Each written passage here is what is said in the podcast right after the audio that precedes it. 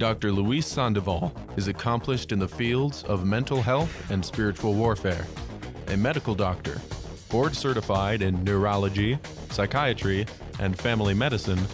He is also a psychiatrist for the Roman Catholic Diocese of Orange, Ministry of Healing and Deliverance.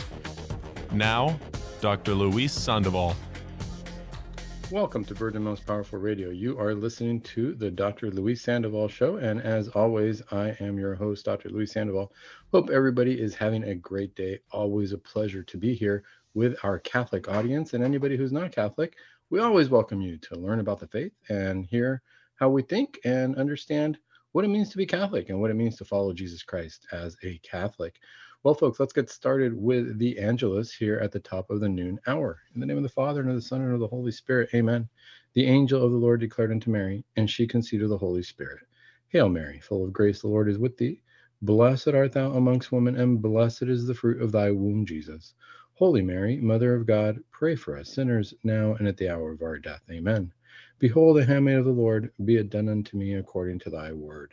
Hail Mary, full of grace, the Lord is with thee. Blessed art thou amongst women, and blessed is the fruit of thy womb, Jesus.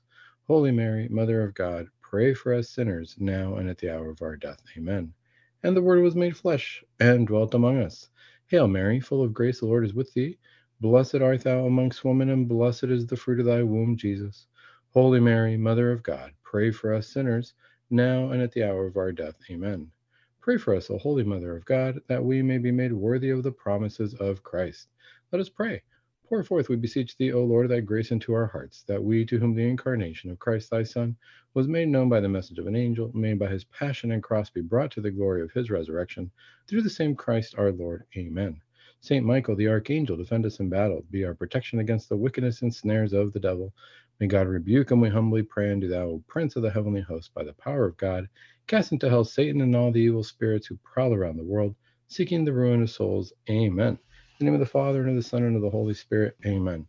Well, folks, came upon this interesting article. The title is Christianity Quickly Diminishing in U S on Pace to Become Minority Religion in Decades. This is according to a study, uh, Christianity could possibly become the minority religion in the U S as early as twenty forty-five, according to a Pew Research study. Well, that's an interesting article. It's an interesting headline. It definitely caught my attention. And the question is, why? What's going on? To be honest with you, I just saw this uh, article yesterday. I'm going to go ahead and post it on our um, uh, down here in the links so you can look at it and see what's going on. Um, but let's read through it and let's see what's going on with Christianity. What's going on with, how does this affect Catholicism in particular? And what does this mean for us as Catholics? If it's diminishing, if it's becoming a minority religion, well, should that be concerning or not? Let's see the article and then we'll do the commentary afterwards. It says, a recently released study suggests that a number of Christians in the U S, excuse me, the number of Christians in the U S is diminishing quickly and is being replaced by those who do not identify with any religion. So folks, if you're not aware, a lot of people nowadays, you know, when you uh, fill out applications or even on voter registrations or anything along those lines, uh, one of the questions is usually, what's your religion, or do you want to reveal what your religion is? And a lot more people are saying that they, we call them the nuns, meaning that not the nuns, like the nuns that are in a convent praying for us that we're aware of, not like holy sisters who have received holy orders, but the nuns. And they say, I don't have a religion. I don't follow any kind of religion. I'm my own person, or whatever their belief is. But a lot more people are saying that they do not identify with any religion whatsoever. So the article goes on to say, a new report by the Pew Research Center and the General Social Survey published Tuesday found an, a surge of adults leaving Christianity to become atheist, agnostic, or nothing in particular. So atheists obviously don't believe in God, don't believe there is a, a higher power, don't believe that there is a deity, uh, nothing beyond humanity. We are biological, and this is our, our own religion, if you will, or, or whatever created us was strictly a coincidence in the scientific world of biology and chemistry, and and and that's how we came about. So a lot of people believe that, and being atheist means you don't believe in God. Agnostic, meaning I don't know what's out there. There could be a God. There couldn't be a God. I don't know that it affects me much, though I'm not part of that. And like I said, the nuns, nothing in particular, just not part of any kind of religion. The article goes on to say it predicted that if the number of Christians under thirty abandoning their faith accelerates beyond the current pace, adherents of the historically dominant religion of the U S could become a minority by twenty forty-five. That's where the important part's going to be, the historically dominant religion. Uh, we're going to get to that at the end of the article as to why would that be important. But think about that uh, for the U S in particular, noting how approximately ninety percent of the Americans identified as Christians in the early nineteen hundreds. The study observed that that number, which includes children, had fallen to only sixty-four percent by twenty twenty. So we're looking at twenty twenty, not not that far, right? And not that long ago, about just a couple of years ago, right? ninety percent of Americans identified as Christians, nineteen nineties. Fast forward twenty twenty, sixty-four percent. The number of people in the U S who identify as religiously unaffiliated, meanwhile, skyrocketed. Remember, religiously unaffiliated, no particular religion. That went up from sixteen percent to twenty-nine percent, sixteen percent in two thousand seven, twenty-nine percent in twenty twenty, thirteen years later. All of a sudden, it's thirty percent, twenty-nine percent. Other religions such as Judaism, Islam, Hindu, and Buddhism accounted for approximately six percent in twenty twenty.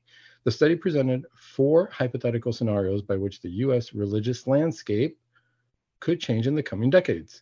In one scenario, the researchers analyzed the potential impact of young Christian adults abandoning their faith and switching affiliation without limitation. That could happen. That could happen. Let's see.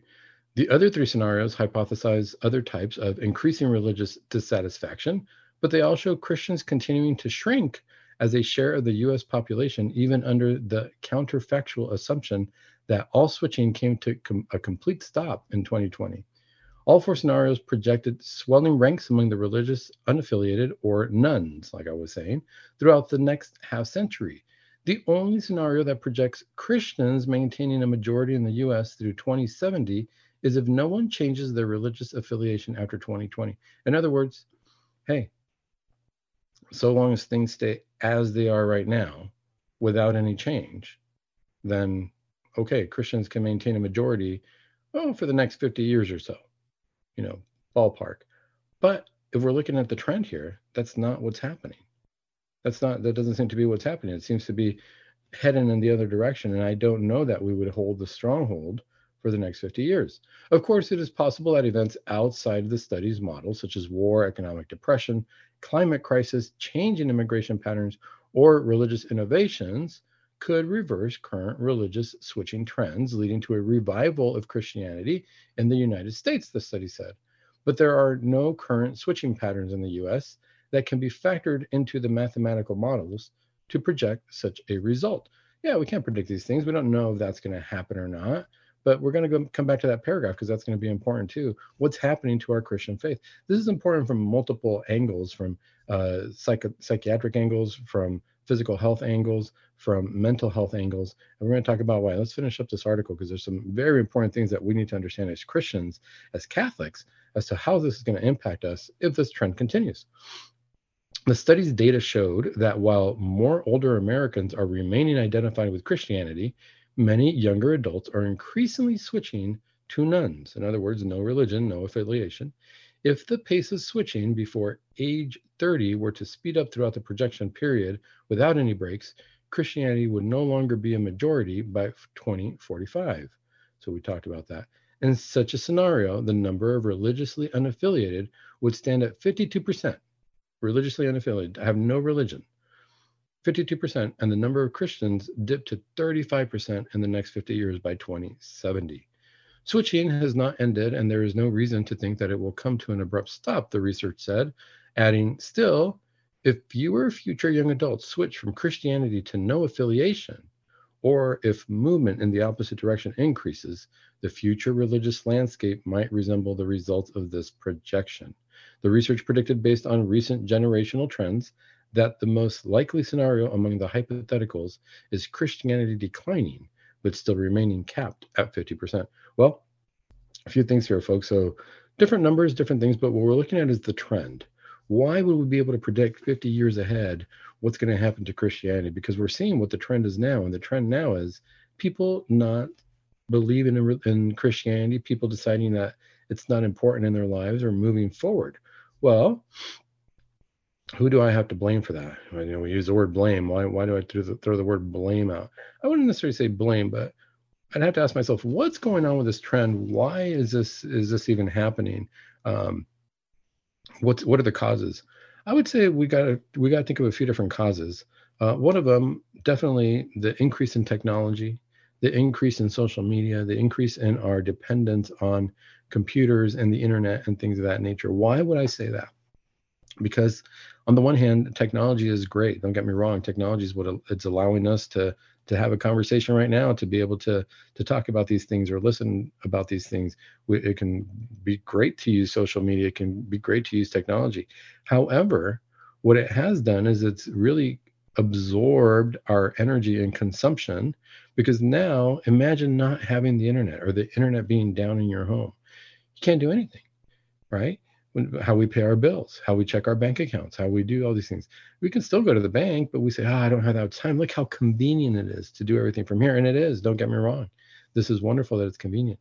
But with that convenience also came a lot of different distractions. And the distractions are what's keeping us from being able to pray, from being able to focus on our religion. Now, I know a lot of folks, especially a lot of our listeners, probably use technology in, in the best of ways. You get there and you see the articles on Christianity, on Catholicism, on things of that nature. And of course, that's a wonderful way to use technology. That's the best way, because it's going to increase our love for God and our desire to get to heaven and increase our faith. But for the majority, notice that the, the focus is on the young folks, the majority of the young folks. What does that leave them with? Where is that sense of being Catholic, being Christian, following Christ? We're going to talk about more about this when we come back from the break.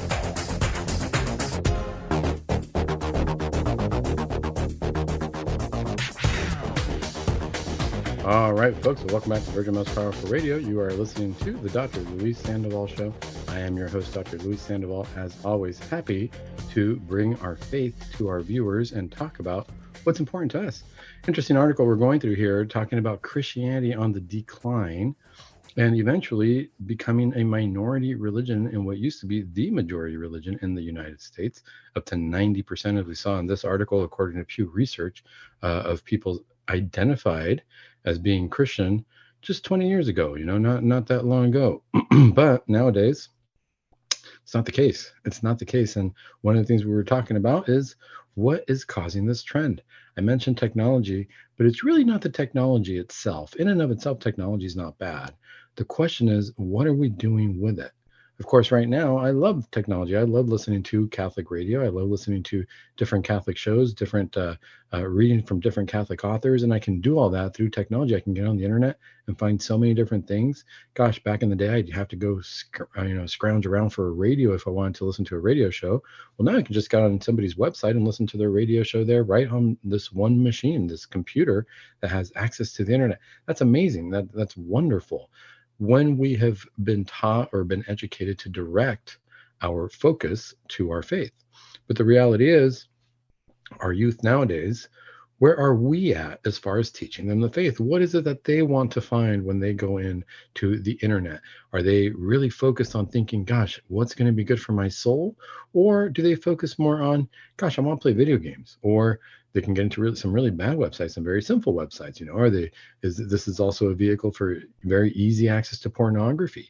It used to be that for men, if they w- were suffering from this, if they had this temptation to go watch pornography, well, they'd have to go find it somewhere. It wasn't this easy. Now it's coming to you. Now it's right there. Now there's no nobody. You don't have to go to what used to be called a red light district or a questionable store. You don't have to go anywhere. It's just right there uh, for you to to find. Well. What's going to happen with that? One of the things I would say is um, the other thing that's switching over or making a switch over or or veer away from Christianity or allowing people to say that they are the nuns is definitely when we abandon our faith, when we don't focus on our faith, we don't make it our priority. All of a sudden, other things become priorities or other things can sneak in there, such as people start to say, well, why not look at the occult? Why not look at other religions? What does, you know, the Catholic Mass, it's so boring. It doesn't offer. It doesn't give me ever anything. It is, I'm, I'm sitting there. I get nothing out of it. I want to get something out of my religion or my practice or something that I'm going to do. It better be worthwhile. So a lot of people turn to the occult. A lot of people turn to reading horoscopes. A lot of people put their hope in these things, uh, which is against our first commandment. Obviously, our hope should be in God and only God. But our energy, if, we, if we're not feeling fulfilled, if we don't understand the religion, if we're not in a place where we say, hey, this is important and I need to follow this religion because this is where the truth lies. This is where the truth of Jesus Christ lies. And that means something. What does that mean? If we don't have that in our hearts, it's very easy to say, I'm going to find something where I'm going to get quick results. Well, if I go to the curandero down the street, they told me that they're going to, you know, rub an egg over me and some some herbs and some leaves. They're going to say some spells. They're going to do different things. And right away, I'm going to see effects of somebody's going to fall in love with me, or I'm going to get more money, or I need I need this fixed right away. You know, my loved one, they're sick in the hospital. I want them to, to get better. Let me see what my horoscope says. I know that if I, if I follow something, then I'm going to see effect and change in my life. But the sad part is that we've lost that hope in Christianity. We've lost that sense of patience and saying, what is the truth? And where am I going to get my healing from? Where am I going to get my rewards from? When we don't have that sense, if we're not teaching that to our young folks, I'm not surprised that they're running to something else. We have to lead by our example. For those of us who are in any way shocked or surprised by an article like this, we got to say, wow, Christianity's on the decline. What am I doing it to keep? What am I doing to keep it alive? What am I doing to say, hey, this is important. I want other people to realize that this is important. Well, it's a question we have to ask ourselves. That's for sure. So let's look at this. There was an interesting uh, paragraph here in this article, which said, of course, it is possible that events outside the study's model, such as war, economic depression, climate crisis, changing immigration patterns, or religious innovations, could reverse current religious switching trends, leading to a revival of Christianity in the United States. Interesting that the article would say that. Why would there be a revival? If we look at this, what options do we have for there to be a revival? A crisis. A crisis. Why? Because in the moment of crisis, when all of a sudden there is war or economic depression or climate crisis or changing immigration patterns or religious innovations, well, I don't know about the religious innovations, but the changing immigration patterns, the climate crisis, the depression, the economic uh, uh, wars, all these things decline. When there's decline, when there's crisis, when there's something going wrong, all of a sudden, what do we do? We turn to Christianity. We turn back to God. And this is where we wonder, gosh, why does God allow such bad things to happen? Why does God allow war to happen? Why does God allow economic depression to happen? I don't think he does. I don't think he allows it. I think that, well, he does allow it because it can happen. He gives us free will. He lets us be able to make our choices. But one of the things that happens here is when we've veered away from God enough, when we veered away from the truth, from Christianity, from what we know to be important in our lives, we veer away from that long enough, we start to fight each other. We stop to believe in doing the good. All that's good comes from Jesus Christ. That's the bottom line. If I veer away from Jesus Christ, where is my inclination to do good? Where is my sense of impetus? Where is uh, the idea that I can do something good for my fellow man and I will be rewarded in heaven? Well, if I don't believe it in heaven, why should I do anything good for my fellow man? Why should I do anything to help anybody out? I don't know that that's necessary. Why would that even be necessary? Because the reality is, gosh, if I can if I can uh, just take care of myself and there's not going to be any reward later on, I have nothing else to hope for, why not go to war? Who cares about the money? I'm going to hoard as much money as I can. I'm going to keep it for myself. I'm not going to share it. I'm not going to be generous, right? Climate crisis, eh, you know, the climate, this and that, whatever's going on. But all of a sudden, we veer away from that. We do have wars. We start going through economic depressions. We don't have anything left materially in this world. Notice I say materially because it's very easy to forget the spiritual aspect of our lives. We forget that we're body, mind, and spirit. We focus on the body a lot. We don't even, and we don't, we let the mind go by because all of a sudden, all that was important in terms of philosophy or, or the ideas of good, goodness, beauty, and truth. Well, that doesn't matter because I just want to fulfill myself in the material world. We start to fight. We have wars. Things go bad. Things go bad. And all of a sudden, what do we do when we have nothing left? Now we turn to God. Now we remember, oh, my goodness, there is a God. How do we know that this happens? Folks, it's in the Bible. It's not something new. It's humanity. It's human nature. It's exactly what we do from ages ago, from the beginning of time. That's what happens. Let's look at Moses in the desert, right?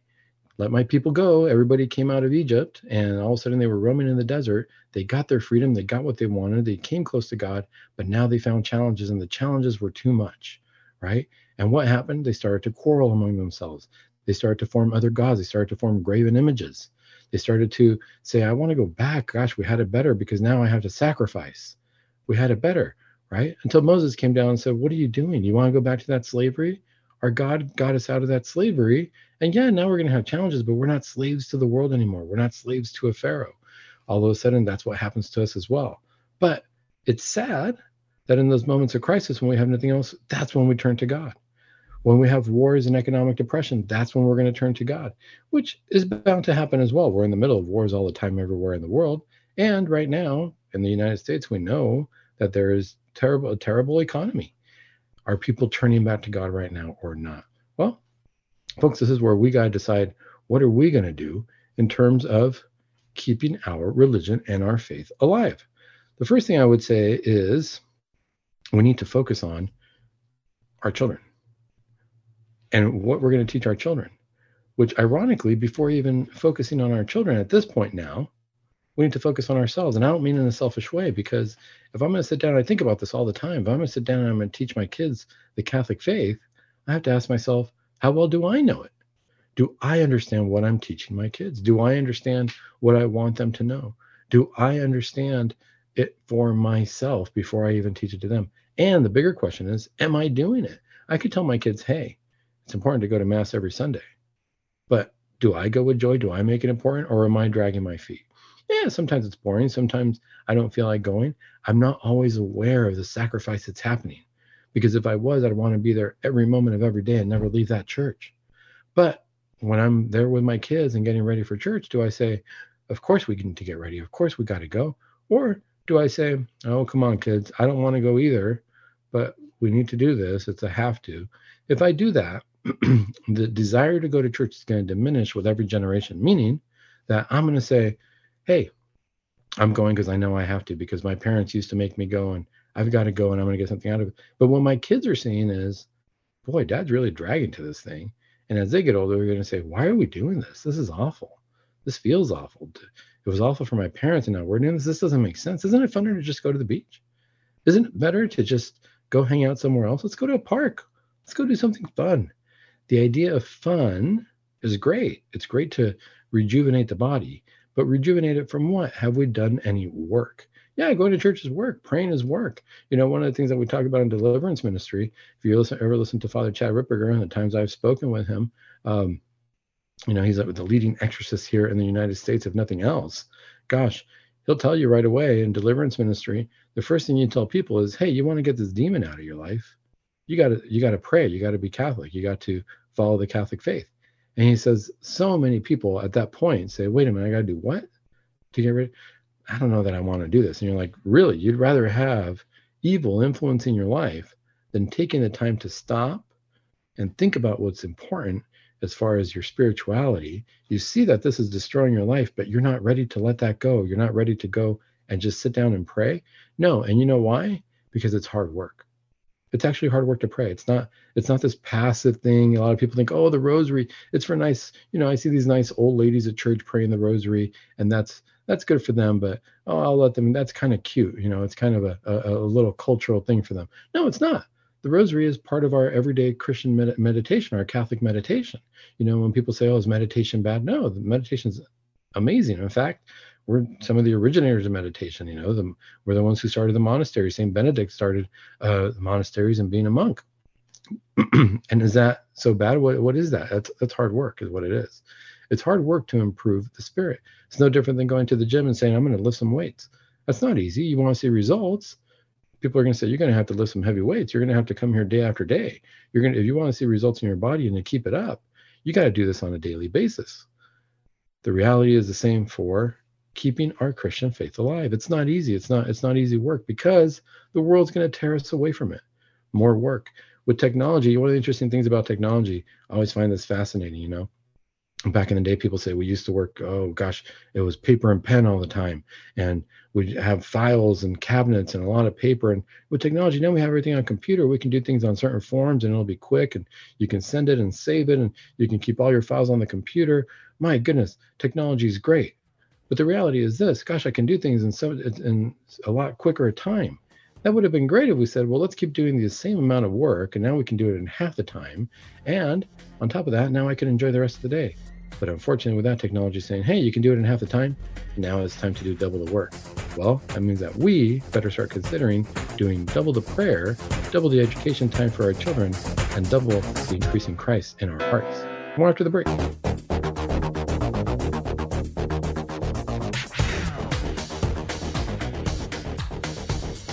All right, folks, welcome back to Virgin Most Powerful Radio. You are listening to the Doctor Luis Sandoval Show. Today we're talking about, is there a decline in Christianity, and will this decline continue to the point where we are no longer the majority religion in the United States? This is an important topic to discuss because why? It takes a big toll. It takes a big toll on our lives if we don't follow our faith. How do we know that? Because there's a domino effect. So all of a sudden, if it's the dominant religion in the United States, that tells you that the people running for public office, the people leading our schools, the people leading different organizations in our country have a Christian background, have a Christian faith, and have a faith-filled understanding, and are going to make decisions based on that, whether we like it or not. And I say whether we like it or not because if all of a sudden we don't have that, if all of a sudden we see all of our politicians turning from the way that this country was founded, all of a sudden, they're going to make decisions based on not being affiliated to religion, not caring about how that's going to impact our Catholic faith. And that's where, whether we like it or not, that's going to happen. How do we improve this? How do we save this? How do we make it so that our religion is back to the top, back to the majority of the people following the Catholic faith? We have to start with education. There was another great article I found. We're going to go through this article. I'll put the link to this one down below as well. And it's The Failure of Modern Catholic Education. Remember back in the days, remember when we were growing up and everybody said, gosh, I want my kid to go to a Catholic school, whether they were Catholic or not, especially if they were in a lower uh, socioeconomic area, if they, were, if they lived in an area of poverty. All of a sudden they said, I don't like the public schools here. They're not, you know, they're not being funded well. They don't have the same resources. And I don't know that my child's going to learn as well. Let's get them into a Catholic school um, because I know that the Catholic education was renowned for excellence in academics, excellence in sports, just excellence in anything that they did. Why? Because it was about being excellent towards God. We had the base, the foundation of prayer in our schools, asking God to fill our lives, asking God to come to our schools. I'm not saying we were perfect. We're still full of humans. It's not like people didn't sin there. It's not like they were one hundred percent, um, you know, free from any issues. But what I'm saying is, at least the idea was that we were striving towards God and towards improving ourselves in our morality. I say improving, working on it. But without that, then what do we have left? Well, let's look at this article, A Failure of Modern Catholic Education. This article says, the vast majority of America's Catholic schools have become secularized. As such, they are too often spiritually dangerous places for child, adolescent, or young adult. You know, it's interesting. My wife and I talk about this as our kids go to, uh, we're lucky enough that our kids do go to a Catholic school. Um, but we're talking about, let's look at once they're done with the elementary school, the junior high, they're going to have to go to high school. And the Catholic high schools, are they teaching the Catholic faith? Or are they teaching the students to veer away from the Catholic faith? Let's see what this uh, article says. Public, public schools are much worse, the Catholic parent might say, perhaps, but public schools don't claim the one true faith. And this is true. This is one of our of our concerns. It is scandalous that Catholic schools dilute the faith because children who attend such schools developed a warped idea of what it means to be a follower of Christ. Instead of swimming upstream and dying to self, students are strongly taught living the faith is not very different from living in and of the world. You know, it's very true. One of the things that my wife and I talk about is, gosh, if we're going to send them to a Catholic school and we're going to make the sacrifice ourselves to pay for the tuition and all these things, and if they go to this Catholic school and they're being taught a watered-down faith, I think that's actually counterintuitive. That's going to, that's actually going to hurt them more than going to a public school where they're not taught anything necessarily about the Catholic faith. And it's incumbent upon us as parents, as it always is, to teach them the truth of our faith. But what's the danger of going to a Catholic school? Well, Doctor Sandoval, what do they do go? What are the only Catholic school around is uh, a little watered down. It's okay, but it's still Catholic. Well, here's the problem. I send them there and they come home and I try to tell them, no, this is what our Catholic faith teaches. This is what the church teaches. And they're going to say, I don't know, Dad. You know, you're sending me to a Catholic school, and at the Catholic school, they taught me something different. I might believe that because it's a little bit easier to follow, and it's Catholic because you're sending me to the Catholic school. And I'm going to say, no, that's not Catholic. And they're going to say, well, I don't know about that. I was taught that at the Catholic school. I think that's much more damaging. How do you fix that? You know, this is the problem with if we ever have a priest teaching heresy. If we have, if anybody ever says, you know, the, the host, the communion, the Eucharist, it's more of a, you know, it's more of a symbol. It's, it's, uh, it's just, it's, it's bread. It's, it's kind of what Jesus wanted us to do. No, it's not the real body and blood of Christ. No, it's not like that. That's dangerous. That's dangerous in and of itself. You know, it doesn't matter who's teaching that, especially if it's a priest or a bishop or some authority in a Catholic school, because my kids are going to come home and I'm going to tell them, hey, this is the body and blood of Christ. We have to receive this every Sunday. We believe that this is the body and blood of Christ, and it is the body and blood of Christ, whether we believe it or not. That's what that's what's in the Eucharist. There's a transubstantiation. You might not see it, but it's no longer bread and wine. It looks like it. But the reality is, it is the body and blood of Christ. How do I undo poor Catholic teaching? It might be harder to undo poor Catholic teaching than say, hey, go to a public school and let me teach you exactly what the faith is. Well, let's go on and see what the article goes on to say. Christ commands his followers to deny themselves and take up their cross daily. He adds, blessed are those who are persecuted, but the typical Catholic school teaches teachers treat public sin like normal part of development. That's just the way people are, is the rationalization, which is why moral correction is uncommon. That's important right there, moral correction. Do we have that anymore? The problem is that in society nowadays, all we hear is, oh, it's okay, you do you, which is good, not a problem, you can do you. But the reality is, if I say you do you, it means that there, there's no set morality. You do what you need to do, whether it's moral or not. I'm going to do what I need to do, whether it's moral or not. And we don't have the sense of, hey, this is what's right and wrong. Why? Because that's where you need Catholicism. That's where you need our faith. That's where we follow our faith to direct us to what is the truth, the truth of Jesus Christ. And from that follows our morality. Let's see here. Ultimately, the students learn nothing about the cross and self-denial, instead becoming exponents of indifference. Well, that can be a little, a little challenging right there, right? All of a sudden, everything's indifferent. And if you've heard other shows before, what happens with indifference? That's called being lukewarm. And our Lord does not like lukewarm Catholics. He doesn't like lukewarm anybody. It's not about being indifferent. You got to make a decision.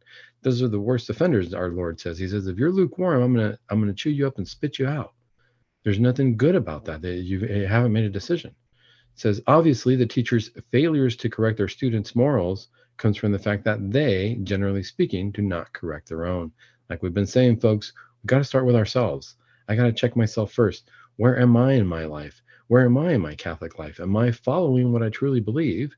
And do I believe that which the church teaches? Because I might follow what I believe. Guess what? Every day I'm going to follow what I believe. But at that moment, I got to ask myself, what do I believe? If I'm going to sin, and I sin knowingly, then in that moment of sin, I believe that that's okay. I don't believe the Catholic teachings anymore. Now, there's a difference between succumbing to that and saying, gosh, I'm human, I have temptations, I still believe in the church teachings, I better get myself to confession because I know something wasn't right there, versus saying, you know, I'm just going to go my way. I'm going to do it my way. I don't have to worry about confession because what I am doing is correct. That's where we can fall into that, into that trap. So let's see here. Such teachers who do not correct their own morality fail in their duty to be outstanding in correct doctrine and integrity of life as the church mandates. And this is, uh, you can find this in the, the canon law, uh, number eight oh three. So again, it says uh, you have to be outstanding in correct doctrine and integrity of life, right? The removal of faithful teachers who do adhere to church doctrine and present it to their students is equally scandalous. About a year ago, I was fired for quoting a saint, according to Kyle Copy, former theology department chairman at a large all-boys Catholic high school. My experience has taught me that most run-of-the-mill Catholic schools are basically expensive public schools with poorly taught religion classes. Unfortunately, the faith is not the most important thing to these schools. And that's what we're talking about, folks. What's going to happen when all of a sudden we have a teacher who does teach correctly, who wants to teach the morals of the faith? This cat, this is a teacher at an all-boys Catholic high school. All he did was quote a saint, and all of a sudden he's not allowed to teach there. That's pretty scandalous. That's pretty scandalous, right? Where are we in our Catholic faith? Why aren't we allowed to teach our Catholic faith? Scandal is not merely a product of something somebody did. It's more commonly a product of something somebody did not do. This latter sin of omission is embodied by too many Catholic schools. You know, we forget that. This is important. We, we forget that all the time, that there is the sin of omission, right? We think about sinning. What did you do? I mean, I don't want to do anything bad. But sometimes we forget that by not acting, we are acting. By not doing something that we should do, such as praying, such as going to church, those are sins of omission. I didn't go to church. So obviously there's something I did not do that I was supposed to do. I didn't pray today. I didn't honor my God today. Obviously there's something that I didn't do that I was supposed to do, the sin of omission. Sometimes those are the more painful, the more hurtful sins, because they go by the wayside, because I had the opportunity to do something good and I didn't do it. And hey, I'm guilty of it in my life as well. I got to check myself just like everybody else. But that's what we got to do. It's not about being scared or, or, or laying too much blame around. It's more, let's take a step back and see, if Christianity, if Catholicism is diminishing uh, in our society, what am I doing to do the opposite? If I haven't been doing anything, gosh, now's the time to start. I better start praying a little bit more. And guess what? My prayers are going to affect other people. But where does it all start? It all starts in the education process. It all starts uh, making sure that our students, that our children get a good Catholic education with the truth of Catholicism.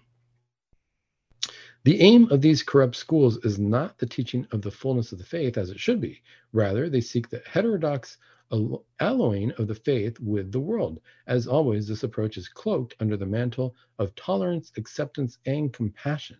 They're more concerned with things like sports, uh, bowing to the idol of critical race theory, trying to hold on to their once deserved prestigious status, and imitating the failing, godless, progressive model of education, this teacher said. Well, this is important to consider, because what is the school worried about? What is the school focused on when they're teaching our children? Especially for us as parents, what am I sending my kids to? Because it's my responsibility at the end of the day to make sure that they are getting the truth. Conservatives often complain about their children being exposed to evil ideologies in public schools. We hear the same complaints about Catholic schools. While evil must be confronted everywhere, the circumstances are entirely different in public schools. Evil ideologies are expected and inevitable. In Catholic schools, they are unacceptable in every circumstance, which is true. You know, folks, we're going to talk about this. I see the break's coming up. We're going to finish this article talking about this, but we're also going to talk about what can we do? What are some concrete examples we can do to embolden the faith, to liven the faith again, and bring it back to a fiery resurgence in our hearts and in the hearts of our children, so that future generations can continue Catholicism.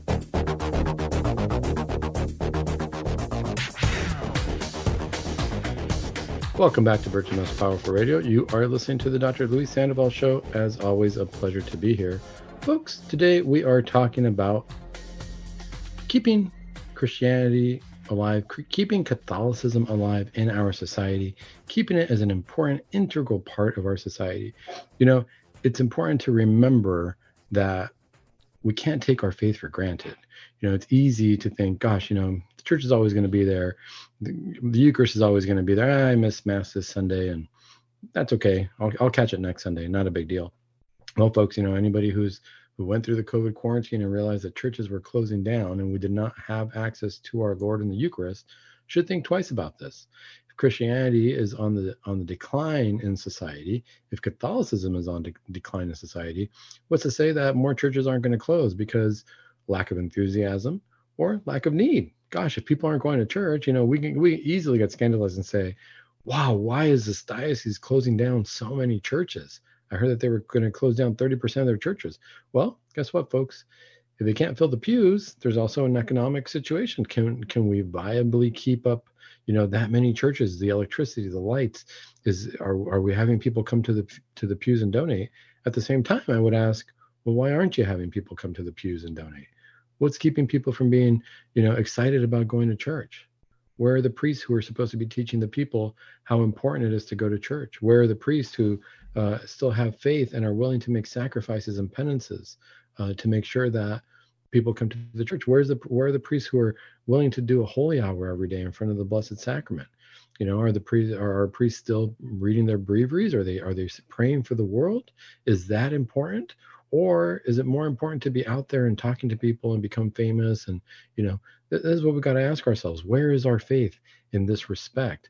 This affects us in many ways. And like I say, and we were talking about before the break, it's got to start with the education, and the education, more importantly, of our young children, keeping them involved in the faith, helping them understand the faith, helping them have a fire in their hearts uh, for the faith. I remember that's where it started for me, gosh, in, in elementary school. Obviously, I mean, for me, I was lucky my parents always instilled the faith in us, but that was reinforced in school. It was not changed. Whenever we went to school, we were taught very nicely about the truths of the Catholic faith. We were taught some of the very basics.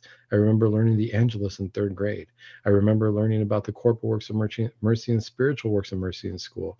I remember learning about the Ten Commandments. I remember all these things coming from school and then coming home, having to study them in religion, and my parents reinforcing that and back and forth. And then my parents teaching me about it, and then we learn it again in school. You know, that's what sticks in a child's heart.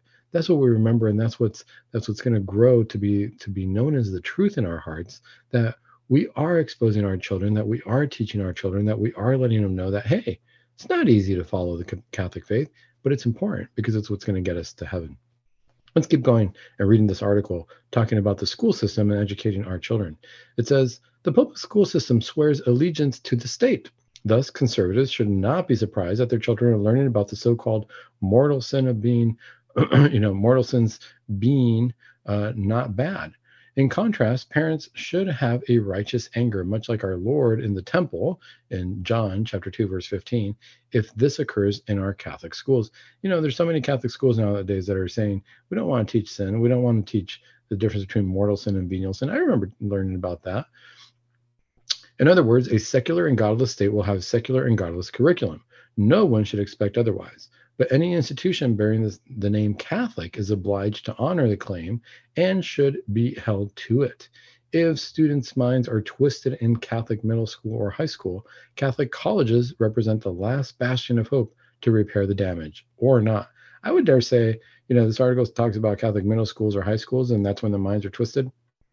I would say it starts as early as the elementary school, because that's what you're going to remember the most. You know, why is it that we go through first grade, second grade, and we learn our times tables, our additions, our subtractions, and you go through that day in and day out, and you sit there and you memorize them and memorize them. Why? Because that's what's going to hold true the rest of your life. If you don't know your times tables, it's going to be a little bit hard to survive in the world. We use that every day, right? It's the most basic of things that stays in our hearts, and that no matter where we navigate, well, you better know your times tables. I might not know other languages, but I know the numbers up on the board. I understand that, right?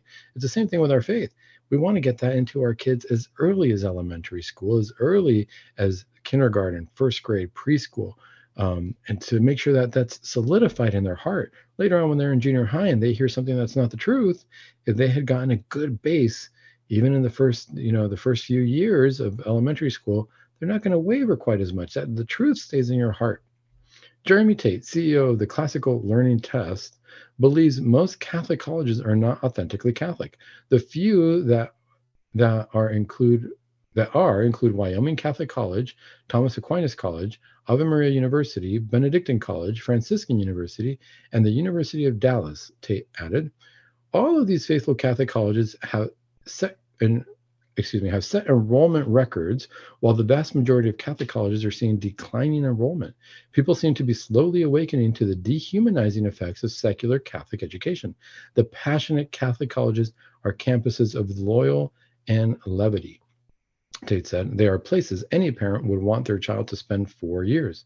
Conversely, the insincerely Catholic colleges function much like their secular counterparts. Well, how do they function? How do, well, what do you mean by their secular counterparts? It says, the Catholic and name-only campuses are sterile and lifeless, with kids going through the motions to earn a degree that carries less and less weight. So he talks about Ralph Franska, who spent thirteen years as a professor and department chairman at inauthentically Catholic universities, concurred. So this guy, this guy was actually a, a professor and a, a department chairman at Catholic universities, which were considered not real Catholic universities, the vast majority of C N O colleges, Catholic in name only, are led by non-Catholic or insincerely Catholic administrators and professors, he said. They ignore and dismiss fundamental tenets of the Catholic faith and reject Pope John Paul the Second's masterful Ex Corde Ecclesiae. They stubbornly refuse to allow the faith or official church teachings to influence how they perform their highly secularized duties. The theology professor at one inauthentic college university where this gentleman worked, Franska, actively taught students that Mary did not conceive Jesus by the Holy Spirit, but rather by an unknown human father. The Annunciation was fictitious, and Mary's perpetual virginity, virginity was a sham. The university's president named this theology professor Teacher of the Year. Well, folks, this is what we got to contend with. This is the, the challenge that we have to contend with. Um, let's look here. A lifeless education is to be expected from a system derived from spiritually dead state, but this dehumanization cannot and should not come from a system claiming to adhere to Christ's teachings. However, it does. Our Lord might say to the young victims of the scandal, Father, forgive them, for they know not, for they know not what they do. And to each of the educators and administrators, the King of Kings might declare, it would be better for him to have a great millstone fastened around his neck and to be drowned in the depths of the sea. We got to remember, Jesus said that if anybody violated a young child in any way, this is their fate. In nineteen seventy-two, the words of Venerable Archbishop Fulton Sheen represent wise advice to, for any Catholic parent. And this is what Fulton Sheen said.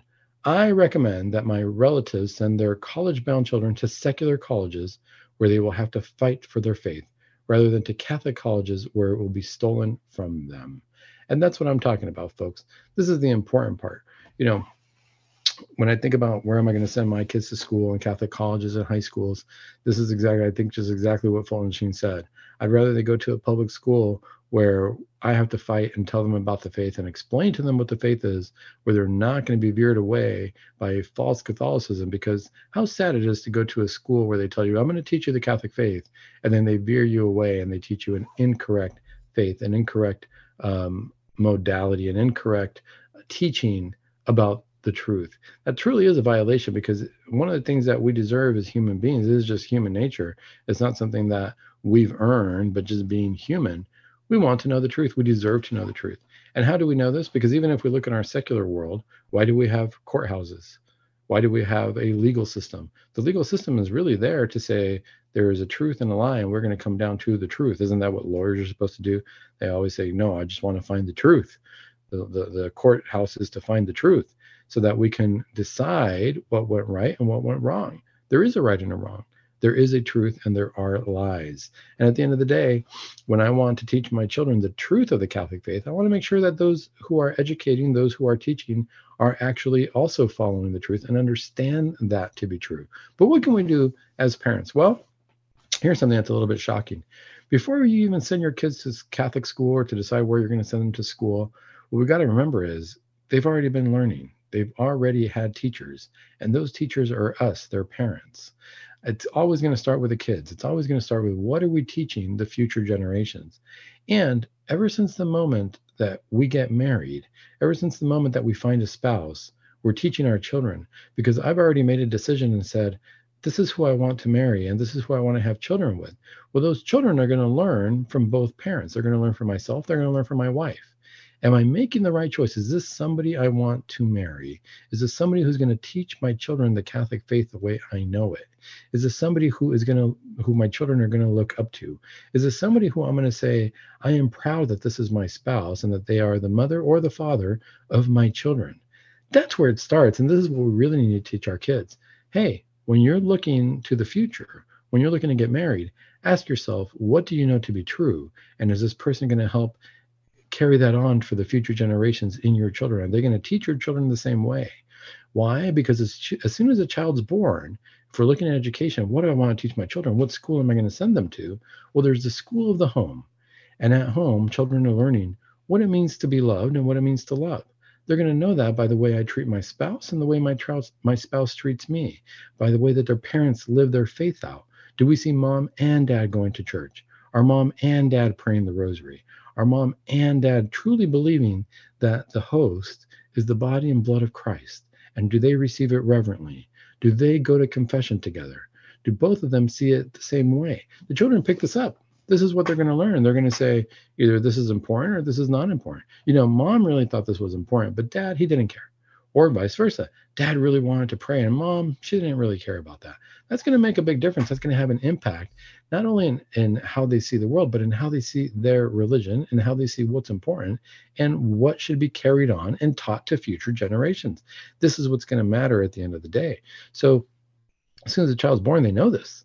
In fact, as soon as the child's in the womb, when they're conceived, they understand what's going on in the household. They can hear voices.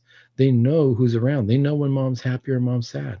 And then once they're born and they're in the household, once they're in the house, they see what's going on around the house. Before they even get to school, they already know, is my Catholic faith important or not? If we wait until the kids get to school to be taught about the Catholic faith, then we are we are not following and not fulfilling our responsibility as parents. That was one of the marital promises, right? If you get married in the Catholic faith, you're, one of the things that you promise is that you will bring your child up in the Catholic faith. Now, a lot of times people think, well, I'll wait till they get to school for that. Oh, no. I'm teaching them the Catholic faith. I'm teaching them the Catholic faith in their very first years before they even meet any other teacher, because we can't forget that as parents, we are the first teachers and our homes are the first schools. And at the end of the day, that's what's going to matter. That's what's going to form the solid base. So if we're worried about Catholicism, Christianity diminishing in society, well, we've got to ask ourselves, has it diminished in our own household? I believe that we can do much better. I believe we can bring Catholicism into our household. I believe that we can bring faith back into our children's hearts.